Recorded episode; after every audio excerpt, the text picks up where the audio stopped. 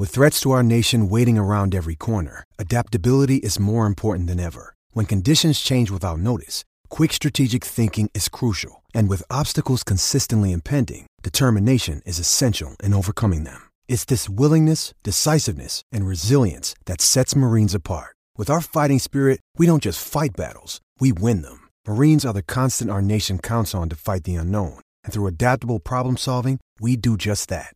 Learn more at marines dot com. Podcasting. The P S As you hear on Miller and Condon and iHeartMedia Des Moines are presented in part by Nick Mick. We take care of our own.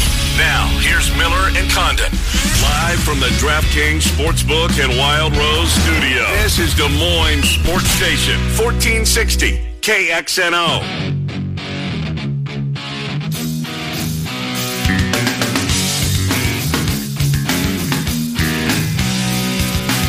With you, Miller and Condon, fourteen sixty K X N O, and now one oh six point three F M. Trey Condon running solo here this morning with you as we'll take you up until noon. We got Murph and Andy coming your way at two o'clock today, followed by the Sports Fanatics at four o'clock. Let's get back out to the phone lines. John Bonekamp joining us from Sports Illustrated, part of the Maven, as he joins us here today.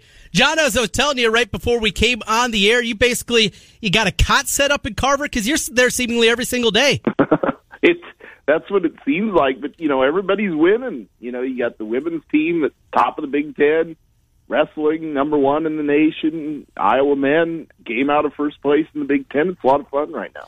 It certainly is, and uh, well, let's go backwards and start with what we saw most recently, and that was Iowa men as they pick up a victory against Wisconsin. It was a game where for long stretches Iowa didn't play well. They didn't shoot it well. I brought up the number. Everyone's talking about the three of twenty from three, and that's an impact, no doubt. But they were ten of nineteen in layups. It, it was tough inside. Reavers was throwing a lot against Garza. You could tell Luka just never could quite get it going. Still finishes with twenty-one and eighteen, with all that being said. But yeah. th- this was a game, one of many this year, that past Iowa teams under Fran McCaffrey, they wouldn't have come back down twelve. They wouldn't have come back and got that victory. Teams in the past would have folded, and it's another step of this process of this team. They just seem different.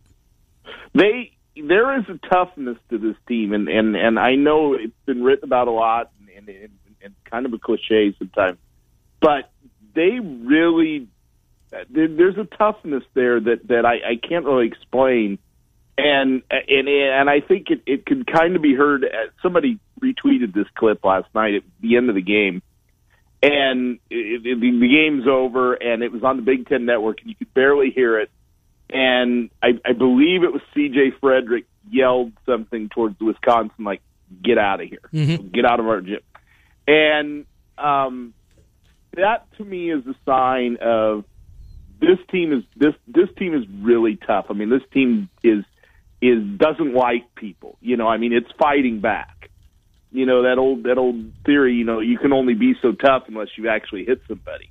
You know, they're hitting back now with a lot of these teams figuratively. I mean, it's, you know, they're they're getting down in games and they're coming back and winning. And, you know, no, no lead really seems safe against them. And, and, and they believe right now. And when you have a confidence in, in, in the game of college basketball, when you have confidence to do that, you're a difficult out. And especially when you're as talented as they are. There's no doubt. Uh, this team it, it has so many different components to it. Luka Garza playing at such a high level, and even though he didn't shoot it real well and struggled at times inside, he still puts up the numbers. The team as a whole doesn't shoot it well from the outside, but when they needed a big shot, C J. Frederick was there. And I want to talk about this freshman backcourt because C J. Frederick on one side, Joe Toussaint on the other. These are not guys that are going to be early entry N B A type of players. That's not who they are. They're just good, solid college players. But both of these guys, we've seen flashes, and I think more flashes this year out of Frederick, but just how good these guys can be, and they're going to be around for the next three-plus years. Well, again, again, it's I mean, these are these are guys that have paid, played played high school basketball at not just a high level, but in places where you had to be tough. You know, you look at Joe Toussaint, grew up in New York City, so you're playing – you know, high school ball, and you're playing playground ball against, you know, really tough guys that their goal is to try to get you to back down. Um, C J. Frederick, you know, played high school basketball in Kentucky where, you know, you're playing in Rupp Arena in the state tournament. You're, you know, you're playing in, big atmospheres. So, I mean, these guys really are just not scared of it.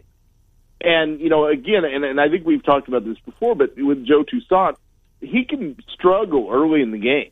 And and Fran McCaffrey will sit him down. Mm-hmm. And in the second half, he will play like he's been playing like that the whole game. You know, you look at the way he played last night and just attacking the bat. I mean, he, you know, one of the, I asked him after the game, you know, did you think this team needed a spark? And he, yeah. You know, and so he was the one that provided it, which is you get a rebound and just drive it up court and dare them to challenge you. You know, and so like I said, these, these guys have played in big-time atmospheres before, in, in tough atmospheres, and have won. And to them, this is no big deal. This isn't, you know, oh, my God, this is the Big Ten. Oh, my God, this is Michigan. Oh, my God, this, you know, they, they're just like, you know, we're going to win this game. And and I think, you know, like you said, this is a backcourt that's going to be around for a while. And you're going to be adding some other pieces next year. And, and, and I mean, it's it, You, you you think about how good they are now, think about what they're going to be like next year. So take me inside uh, the media area up there at Carver, up in the corner, as you guys are trying to figure out what was happening late in the game. Brad Davison coming around a screen. There wasn't a clear picture of it, at least initially on television, what was happening. But me personally on my couch, I knew what was happening because we've seen this before from Brad Davison. We've seen this before from Wisconsin. It wasn't about hooking, going around a screen. There was more to it than that. What were you guys all trying to figure out sitting up there and talking together? Well, what was funny was, you know, you're sitting there and, and, and where it happened, it's right in front of the Iowa bench. The Iowa players are up, mm-hmm. you know, and then you've got fans standing up because this was a key part of the game. I mean, they're up one with the ball. And everybody's watching Wieskamp drive to the basket for the layup, and you don't realize that, that something happened right there in front of the bench. And so Wisconsin gets the ball, they bring it down, call a timeout, which, you know, probably wasn't a good thing. Mm-hmm. They probably could have kept playing through it, you know, and, and no one would have known what had happened there. And, and somehow or another, one of the officials saw something and went over and saw it on the video review. And, and like I said, it, it you know, it's the the videos I've seen have been kind of, you know, like grainy, I guess, probably, but, but you can just see he hooked his leg, and he hooked his leg in a bad spot. And so, um, you know, I mean, this is a guy that has a reputation to this, and I, he got caught. I mean, that was the thing. He did it, A, he did it right in front of the Iowa bench. B, he did it right in front of an official. So there's not a lot of brains there when it comes to making those kind of plays. Yeah, got caught, and uh, got caught with his hand in the cookie jar. Technical yep. foul, and from there, uh, for all intents and purposes, the game was over as Iowa gets the win, sixty-eight sixty-two. John Bonekamp joining us from S I as we're talking Hawkeyes with him. It's five in a row, coming on the heels of that loss on the road to Nebraska, another game that they didn't shoot it very well, but now uh, people, I think some Hawkeye fans are starting to dream. It's going to be much more difficult here are the remaining eleven games. A lot of them on road. I think right. ten of these eleven are going to be what are considered quad one games. I mean, it's it's a difficult schedule, and we could talk about the fray and fade that we've seen in the past and those types of things. It's a short bench, but it does feel different, and the Big Ten is such a slog here. You get to fourteen and six, maybe that's good enough to get you a share of the title.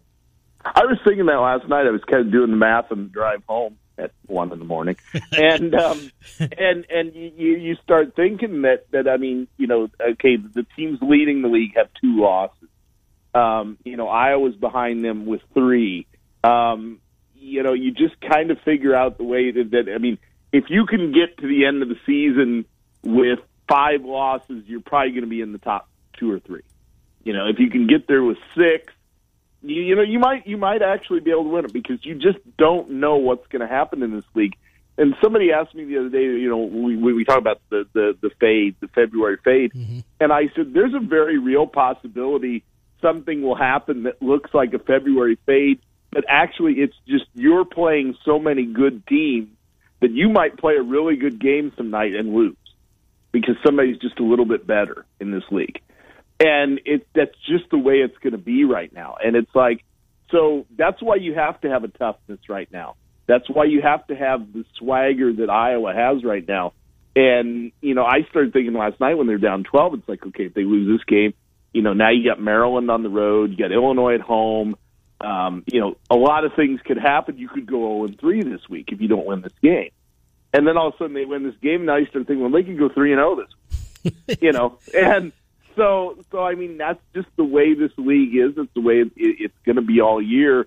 And, you know, I, I, I think, you know, the the, the ones that, that are going to survive are the ones that can win the way Iowa did last night and the way they have here in some of these games where they've had to come back late and get a, and play well down the stretch and win. And, and here's what Michigan State, and I think even with Illinois tied at the top of the standings, most people believe that Michigan State, the cream's going to rise to the top.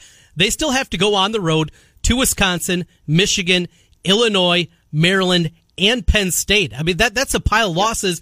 Even if you expect them to go undefeated the rest of the way at the Breslin Center, there's a lot of difficult road matchups there, and I don't think it's a stretch. John, we're talking about something here that hasn't happened for Iowa basketball since nineteen seventy-nine. Here's the deal. I mean, you're you're a game out as you reach the halfway point of the Big Ten season, and, and I don't think you can ask for anything better now. No. You know, I mean, that, you, I mean, you know, January is about getting getting into position to get into position, basically. And and that's where they're at right now. I mean, you're you're in a spot right now where you're a contender. After nine games, you're a contender. Um, you know, and, and even if, if something happens on Thursday night and you don't win, you're still a contender because you, you've still got, you know. But looking at their schedule, somebody put up today is the top five teams and the winning percentage of the teams they have remaining. Iowa has the toughest schedule of all of them in terms of winning percentage. Wow. So um, it's going to be a little bit interesting. But, again, I think this team can handle it. I think this team it just has the, the mental toughness right now to handle this. And, and I think yeah, and I think and I think Fran McCaffrey knows that. I think he knows this. And, you know, again, there's a small margin of error. Somebody gets hurt, then, then all bets are off. But right now, what they're doing is very impressive. Iowa eight and two now without Jordan Bohannon, and they were seven and three with him. An interesting note mm-hmm. as uh, we make our way through the season. Sunday, you were in Carver again uh, before the game yesterday against Wisconsin. You were there for the Iowa women picking up another victory against Michigan State. With it, the retirement ceremony for Megan Gustafson. I brought my four-year-old daughter who's starting basketball in a couple weeks there. She thought it was awesome. She wants to be like Megan. She wants to get a headband uh, like her when she was watching the highlight video that they had up there. But a really cool environment there in Carver, something we don't see a ton on the women's side of things. No, and, and I think that, that goes to, that shows her impact that she had on the fan base and the state. You know, I, I, I think back to last, you know, last March or last April when she's at the, you know, in Des Moines at the Capitol, and I, and I remember seeing those photos of them. They're just, they're just coming out of the Capitol, and some class that's coming in to tour, they all recognize who she is and they run over to see her. How many athletes in the state have had that kind of impact? And, you know, and on top of that, she's just a really good person. Mm-hmm. You know, I mean, she is very accessible. I was, you know, and I wrote about this, you know, on, in, on Sunday. You know, she had a couple of ushers that were, like, escorting her to make sure, you know, nobody could bother her for autographs. And she didn't care. She was going to sign autographs. She was going to take pictures. She was going to high-five little kids who came running over as she's taking a picture with somebody that she knew. That's that's a star in my mind. That's somebody that I, I, I just – her impact on the court, I don't think those records ever get broken at Iowa. Um, off the court, I, I just don't see anyone that has ever had that kind of impact on just not just a fan base, but an entire state the way she did. This Iowa women's team continues to find ways to win. They've ripped off eight straight victories. Now, this is a team at the beginning of the year, after losing Megan to graduation, they got clubbed by twenty-two up in Cedar Falls against U N I. They have come back. They played incredibly well. They're fifth in the country right now in R P I, and that's the metric still used on the women's side of things here. Talking about regular season titles, we could be talking about the same thing here on the women's side. Yep, and I mean, again, their schedule is a little difficult. Their of their last nine games, five of them are on the road. Um, four of them are against teams with winning records, and I mean, with good winning records. It's not just, you know. So I mean, the, the, the challenge is out there for them. But again, they're a lot like the men's team. They, you know, the other night against Michigan State, they were flat for three quarters, and, and you thought, okay, this is, you know, this is how they're going to honor Megan Gustafson today with, you know, and they're going to lose the game, and and all of a sudden they just shut down the Spartans. Second half, and and they're in the second, fourth quarter, and and and they had a freshman do it, you know, and so I, I they're just uh, again there there's a lot of toughness there. Kathleen Doyle, I think, really leads that. I mean, this yeah. is this is a, I mean, she was a, she was a big part of that team last year that, that kind of got lost in the shuffle with everything else going on, but she just is so good, and she's not Not one hundred percent, I don't think. I think she got some right knee. I think the right knee's kind of bothering her a little bit. But she still makes plays and, and wills them to win. And, you know, I'm trying to figure out who has the best mean mug among the basketball teams, either Ryan Kriener or her. You know, um, but, I mean, there there is she's very she's very expressive in her emotions, and I think I think the team just feeds off that. Finally for you, Friday night you'll be back in Carver as the wrestling team welcomes in Penn State. It has been certainly a decade of domination out of the Nittany Lion wrestling program, but feels like it is turning certainly this season on the on the mat out there as Iowa. Boy, they just continue to punish people. Yeah, they just, I mean, they, they, I mean, even the other night against Ohio State, uh, you know, that that was a good Ohio State team they were wrestling, and they and they and they really wrestled well against them. Uh, you know, and the way it starts, you've got Spencer Lee, who, who's the best at one twenty-five. You know, you've got Austin DeSanto, who just the other night was just, I mean, it was take down, let the guy go, take him down again, let him go. I mean, it was just, I mean, it was like a cat playing with a toy. And, you know, and, and, and it was, you talk about a step from week to week, the week before he had, didn't really have a really good match against this guy from Nebraska, comes back and just dominates. And I think he's the key to Friday night. If he can get his win on Friday night, I, I think they, they win this duel and maybe even win it easily. But, you know, I mean, it's going to have to start early with some of these guys, and, and, and they're going to have to wrestle well. And, you know, Tom Brands is really pushing them. And, and I mean, he's he's Tom Brands. And, um, you know, you, you listen to him talk and all that. And, I mean, this is this is a guy that you feel is on a mission, and he wants his team to be on that mission, too. John Bonekamp with Sports Illustrated, part of the Maven. John, great catching up with you, the Wise Owl there again. And uh, make a call over there to White's and see if he can just get you a cotton carver, all right? I may just find a place, a room in there to sleep in that nobody knows about. You know, find one of those training tables, just put your feet yeah. up, you'll be good to go. Yep, exactly. Be good, John. We'll talk again soon. All right, see ya. John Bonekamp joining us. S I, find him on Twitter at John Bonekamp. When we come back on the other side of the timeout, we're going to be talking with E S P N's Zubin Mehenti.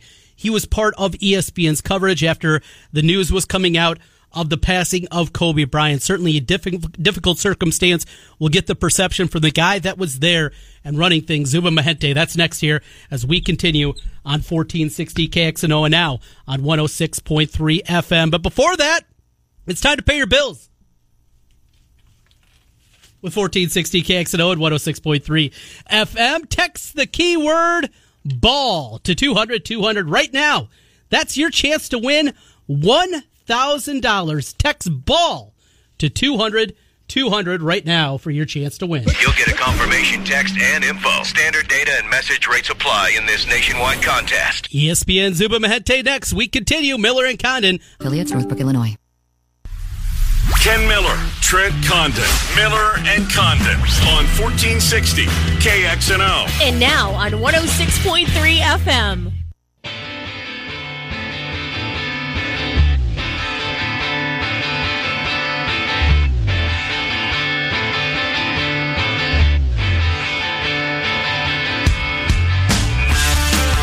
Welcome back, Miller and Condon. Continues fourteen sixty K X N O. Ken Miller back tomorrow after his work trip out to Las Vegas.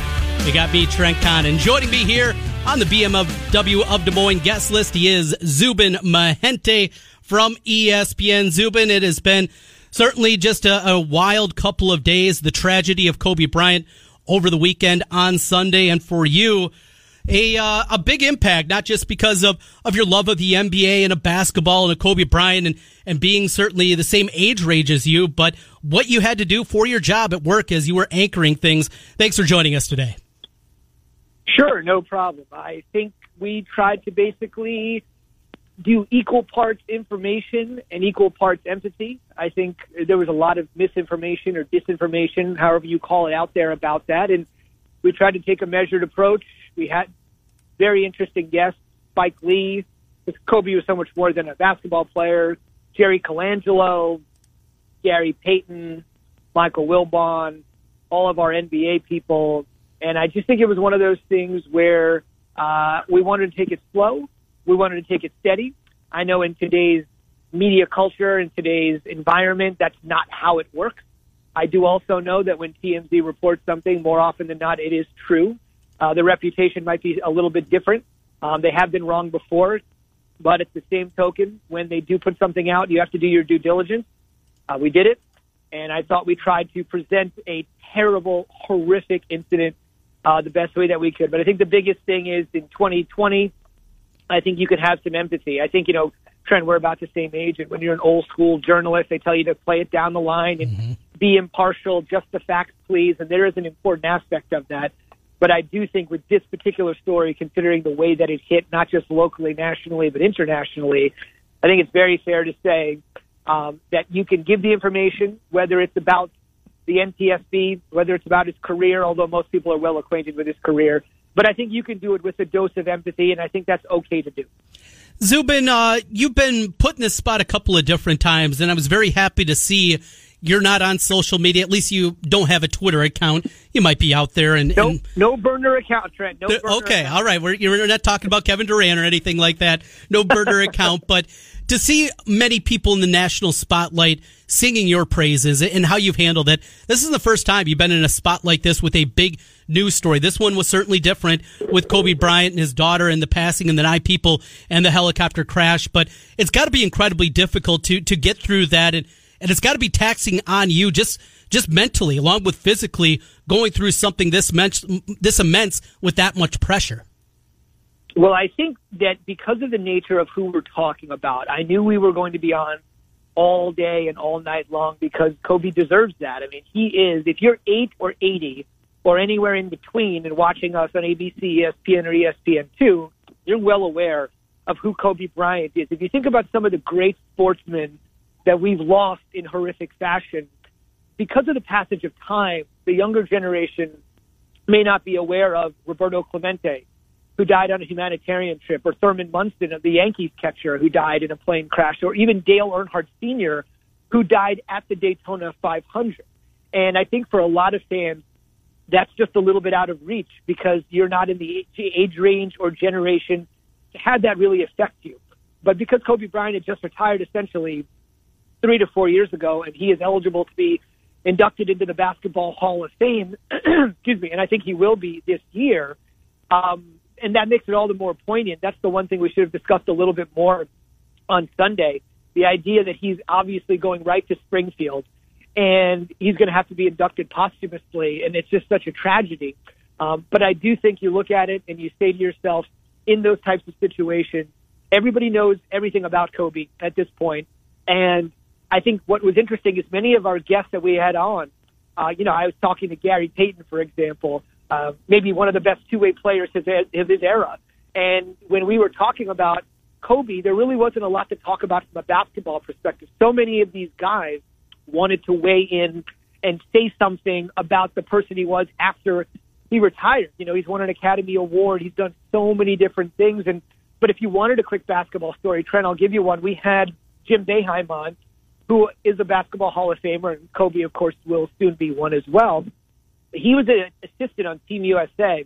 And do you remember the old Maryland player, Greivis Vasquez? Do you remember that? Yes, absolutely, yeah. So the U S A squad was, you know, playing this team uh, made up of other guys, like with the skill level of a Greivis Vasquez, who, who played in the N B A for a long time, so I'm not taking anything away from his game. But, you know, obviously you've got the dream team, the latest iteration led by Kobe Bryant, and they're taking on these sort of youngsters that are kind of looking for an opportunity. And Boeheim said he was just an assistant standing there, and then Team U S A with Kobe was up by forty-five points. And he's guarded Greivis Vasquez on an inbound pass, picking him up full, up forty-five points. Steals it, scores. Greivis inbounds again, Kobe steals it, scores. And Boeheim went over to him and said, like, hey, what's the what's going on here? You know? And he's just like, nothing's going on here. And this is how we do it. And so if you wanted sort of a Mamba mentality basketball analogy, I thought that one from Boeheim was really good. But there were so many people that wanted to talk to us about his daughter, wanted to talk to him about staying connected to basketball through his daughter, the Academy Award, what he was up to. So I think everybody knows the basketball exploits. I just wanted to give you one example there. Uh, but there was so much more to this guy that maybe people discovered on Sunday. You know, and that was the heartbreaking part of this for me. It was, I was never a Kobe fan. I was a Jordan fan, and I've become a LeBron fan, and he was the guy in between, the guy trying to emulate Jordan. And for whatever reason, as a basketball player, it just never clicked for me. But seeing what he's done away from the hardwood and the way that you know, he has changed his life and become such an interesting and an incredible person and a father and those types of things, and what he has done with his academy, what he has done, as he talked about, an Academy Award, and on and on and on. And and being taken away seeing what the next forty years were going to be for Kobe Bryant, because it felt like there was going to be, there's a lot of layers already to him as a person, and there was going to be so much more to come. Yeah, I mean, I think I think I said on the air Sunday, there, I don't think there is anybody in the N B A except for Kobe Bryant that has been inextricably linked to Michael Jordan and LeBron James. You know, I don't think anybody fits that mold other than Kobe Bryant. You know, when you're talking about being connected to LeBron and Michael, you can be connected to some other players. There's some fantastic players out there. But we're talking about modern era greatness for most of the people that are listening to your radio show. And for Kobe to be involved in that group from a basketball perspective says one thing. But I would also say that for a lot of people, this is an international story. You know, um, people woke up in China, the Philippines, North Korea, places where Kobe is revered.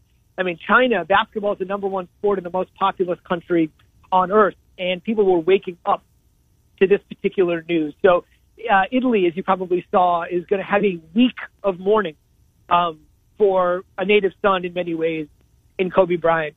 And I think the one thing that I took away is, if you remember his final season in the league, you know he scored sixty points in his final game, and everybody talks about that. Mm-hmm.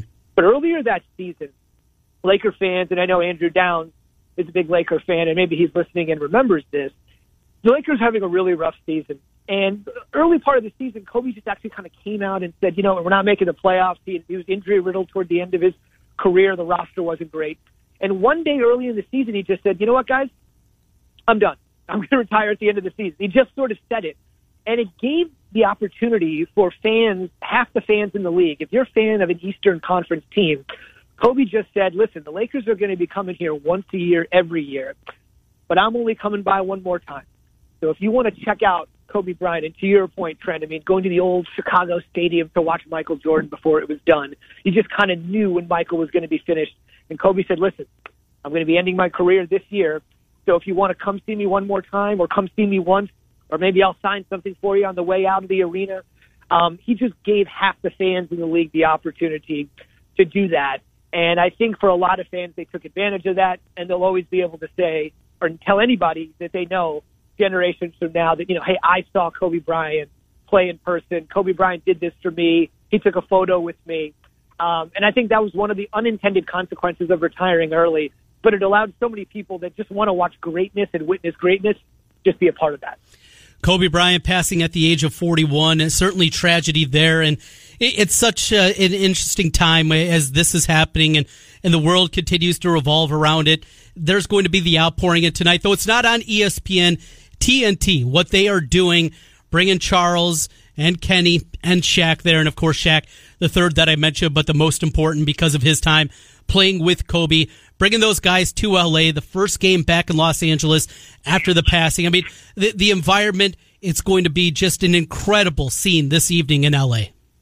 Yeah, I, I do think that uh, the decision to uh, mend fences with Shaq was so important because, you know, I had Jay Williams on SportsCenter on Sunday, and he was pretty impassioned. And, you know, obviously many of your listeners know that for Jay, his life changed in an instant. And he was just talking about how arbitrary in some cases life can be. And when you look at what's going on with the N B A in the last couple of weeks, to lose David Stern and then to lose Kobe Bryant. And with Bryant, at least, you know, Shaq was on social media on Sunday. He posted some photos of his good times with Kobe, but of course they were at odds for a long time. And just to know that, you know, prior to this horrible incident happening, that he had patched it all up with uh, Shaq, and they had bonded over a love of their kids. You know, uh, Shaq's son just transferred from U C L A, but, you know, Shaq's kids are involved in sports, and Kobe's kids are involved in sports. And, and it's one of those things where you look at it and you just sort of say to yourself, if you can, that you mended fences. He was up and down with Phil Jackson, but at the end of the day, he was able to mend fences with Phil Jackson before all of this happened. And I know Phil put out a statement yesterday. So it's just one of those things where the timing in life is something that you never know. But for those amazing bonds and relationships that we knew as sports fans, we weren't on the inside with Kobe and Shaq and Phil and all that stuff and Derek Fisher, but we knew Kobe and Shaq finally hit it off at the end. And same thing for Phil, And I think when you look at um, Kobe, you know, he played with the mentality of, I'd rather be feared than liked. Because when Kobe was in the N B A, I'm sure you know this, Trent, he didn't have a lot of friends. Yep. You know, Pau Gasol and Derek Fisher. But he was a win-at-all-cost guy, and in order to have that mama mentality and to sacrifice, he didn't have a lot of friends on the court. Now, when he retired, it certainly was different. All of that dissipated him, and you saw all the love shown to Kobe Bryant in all the games on Sunday from the kids like Trae Young and Luka Doncic that grew up watching, uh, DeMar DeRozan, an L A kid that grew up watching Kobe Bryant. So I do think there is something about his mentality that when he was playing, he wasn't the most beloved guy, but the respect and adulation that came after his career ended was amazing. And I think that's certainly something that should be remembered, taken into account. We had every single guest, Trent, tell us, every single guest said, you know, Kobe worked so hard, his work ethic. And at the end of the broadcast, when we were done on Sunday, I remember saying, Kobe will always be remembered for a legendary work ethic. Everybody practically that's come on the show today has said that. But sometimes you step back and say, did Kobe really have a great work ethic? Or was Kobe really just saying to himself, I don't know if I'm working hard. I just know I have this goal, and I have to do whatever I have to do sacrifice-wise to get it to be great. Now, that's his definition of great, not like a normal person's definition of great, his version of great. And I don't, so I don't know if he was technically working hard the way everybody else said, or if he just said, it's not working hard, it's not working easy. There just needs to be this level of commitment to get there, and I'm literally willing to do whatever it takes to get there. It's a different way to look at Kobe, but instead of saying he worked hard, I think he was just basically willing to say, tell me what I need to do, and I don't care what kind of onus or burden is there, I'll get it done. And that probably is that Mamba mentality that you've been hearing about here. I always thought that Mamba mentality was more of a, a basketball thing, Trent, but I yeah. didn't realize it extended into his life uh, the way uh, that it did. Last night, Zubin, as we move away from Kobe Bryant, we move into the Super Bowl. It is Super Bowl week. The game will be here on Sunday. And uh, the goofiness that is Monday's opening night for Super Bowl fifty-four, wild in its own right. He had people dressed up as Andy Reid when he was a youngster in that punt, pass, and kick competition. He had all kinds of craziness there. Have you ever been a part of that? I have not, but I think this is actually something the league, you know, adopted a few years ago. This media night is definitely the way to do it. If I'm not mistaken, over the past years, and they've actually sold tickets to this thing. So if you're just like a spectator and can't come down to the game, or you're living in Miami or the Miami Gardens area, for a small amount of money, you can actually buy a ticket to sit at media night. That doesn't seem like the most exciting thing in the world to do, but it's gotten to the point where so many people want to be so close to the N F L in any way, shape, or pos- any way, shape, or form that they're actually offering opportunities to go to media night where guys are just walking around and talking to guys like you and me. I don't think that's the most enthralling thing in the world, but people are all about it. And I certainly think it's a little better than they were doing before. And I think the N F L is trying to make everything a spectacle, whether it's, you know, the drafts in Nashville, Chicago, Philly, Dallas, Las Vegas, or something as simple as media night, where I'm sure, I'm guessing most of the players are pretty much happy to have this behind them, even though the media obligations don't actually cease. At least they can stop doing this. Um, but it just goes to show that everything the N F L is doing is working, and they're trying to do everything on a much bigger scale, including something as perfunctory as media night. When you have two weeks, I, how how deep early on do you get into it when you're talking with your N F L guys? You have the people in there. You want to do a hit. I mean, how much X's and O's can you do early on compared to as we get closer to the game? I think you have to wait till the second week, even though the teams will, of course, tell you that their game plans are in, and when they get to Miami, it's just business as usual. I think we take the complete opposite approach that the teams do. I think Mike Shanahan had said that he had told his son Kyle that when he had gone to the Super Bowl with the Broncos, they put in everything right away, and they were ready to go, and then just sort of managed everything down the stretch. But I think for us, it's different. I think this week, and I'm sure, you know, this has been a constant topic on your show, mm-hmm. uh, for sure, and all sports fans, but, you know, remind people who Raheem Mostert is, and remind him the journey that he took. Remind people about Patrick Mahomes and the Chiefs trading up for him. Remind people about the fact that the Niners traded for Jimmy Garoppolo when they were oh and eight. He went five and oh out of the gate. His injury history, combining Montana, Young, Garoppolo, all the storylines people know about. Even a guy on the Chiefs, I was working with our John Fox, the uh, former Super Bowl coach of the Broncos and the Panthers, and he had mentioned to me he thought the most important player on the Chiefs defense was Chris Jones. You could pick Frank Clark, you could pick Honey Badger, you could pick a bunch of other players. But he said, no, I think Chris Jones is the most important guy. All right, Let's talk to our uh, viewers about Chris Jones. You went to Mississippi State. What do you need to know about him? And I think those are the sort of surface-level topics you want to address in week one. And then, sure, you want to get down to week two. Uh, you want to talk a little bit about stopping Tyreek Hill, or if it's a ten-point lead for the Chiefs in the fourth quarter, can Garoppolo rally? Those sorts of hypothetical situations, I think, are something you're going to start to see, obviously, as the week goes on. But, yeah, we took week one of this whole situation and just sort of said, what are the biggest stories that our casual viewers may not be aware of? And let's accentuate those points. And the closer we get to game time, let's dig into the numbers. That's kind of been our approach. Good stuff. Hey, Zubin, I'll let you get back to lunch and enjoy your time away. Back at it. When's the next time we're going to see you on E S P N? We'll be back tomorrow uh, late night and throughout the week, and uh, we'll be getting ready for to get hardcore into college basketball. As soon as the Super Bowl ends, I know that's your favorite sport, so we'll be ready to go uh, with that starting full bore next week. And Rutgers hangs on in the rankings even after taking a loss in Carver. Hey, let me give you one quick little stat. This this will go to show you, I know over the years the attendance at Carver has not been great. Hilton Coliseum's mm-hmm. always been amazing. But just think about this for a second. Rutgers plays in an old place called the Rutgers Athletic Center. It's called the Rack. It's an old building. It's not that big. It's like eight thousand people, which is, you know, a little over fifty percent of what Carver-Hawkeye Arena is. Um, but tonight they are playing Purdue. And tonight, friends, listen to this. This may be, I don't know if this is the sad commentary or this is excitement. For the first time in the history of the building, they've sold out five straight games. Wow. So I know when you grew up watching A C Earl and D J, the place mm-hmm. packed every night. Luke and Reggie and Hilton Coliseum's been packed to the gills for a long, long time, as you know.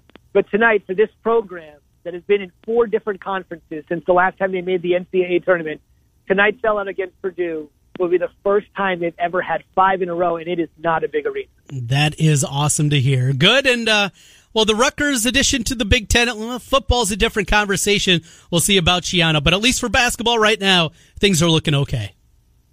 Indeed. So far, so good, but there's plenty of time for it to collapse. No doubt. We'll talk again next week. Thank you so much, Zubin. Take care, Trent. Thanks. Zubin Mehenti from E S P N. He was part of the coverage on Sunday of Kobe Bryant and his passing. Did a great job of it, no surprise, and he'll be back at it on E S P N tomorrow night. We'll take a timeout. Coming back, put a cap on things. I got a couple of hits to figure things out. A couple of uh, games that I am taking a look on. Now, depending on where you got the number yesterday, it came right down to the wire for Iowa-Wisconsin. It was at five and a half during our show. It went off at six and a half, and those points at the end, they became ultra important. That is the love or the hate of betting college basketball. I got a couple of picks coming up on the other side, taking you up until noon. It's Miller and Condon on fourteen sixty K X N O, and now one oh six. Ken Miller, Trent Condon, Miller and Condon on fourteen sixty K X N O. And now on one oh six point three F M.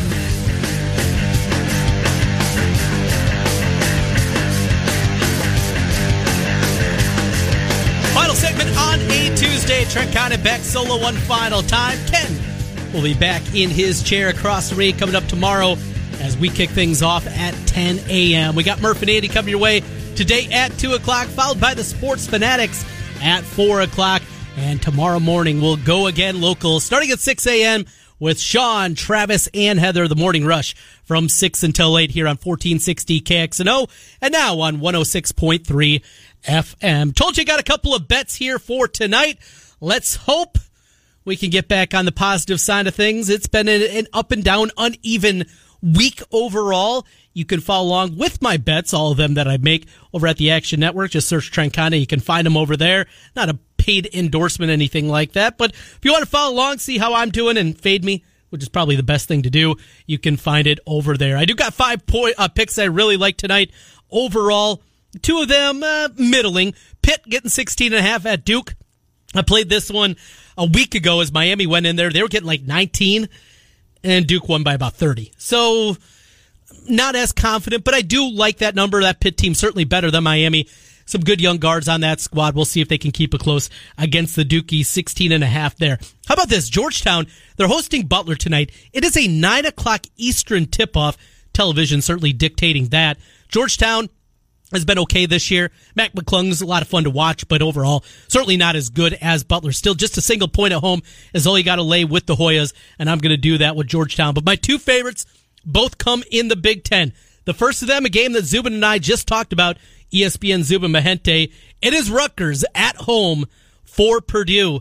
The Scarlet Knights a three-point favorite in this one. They've been incredibly good at home.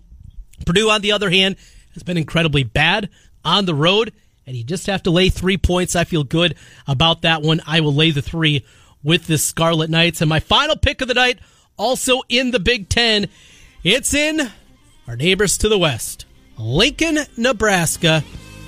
They're getting five and a half against Michigan.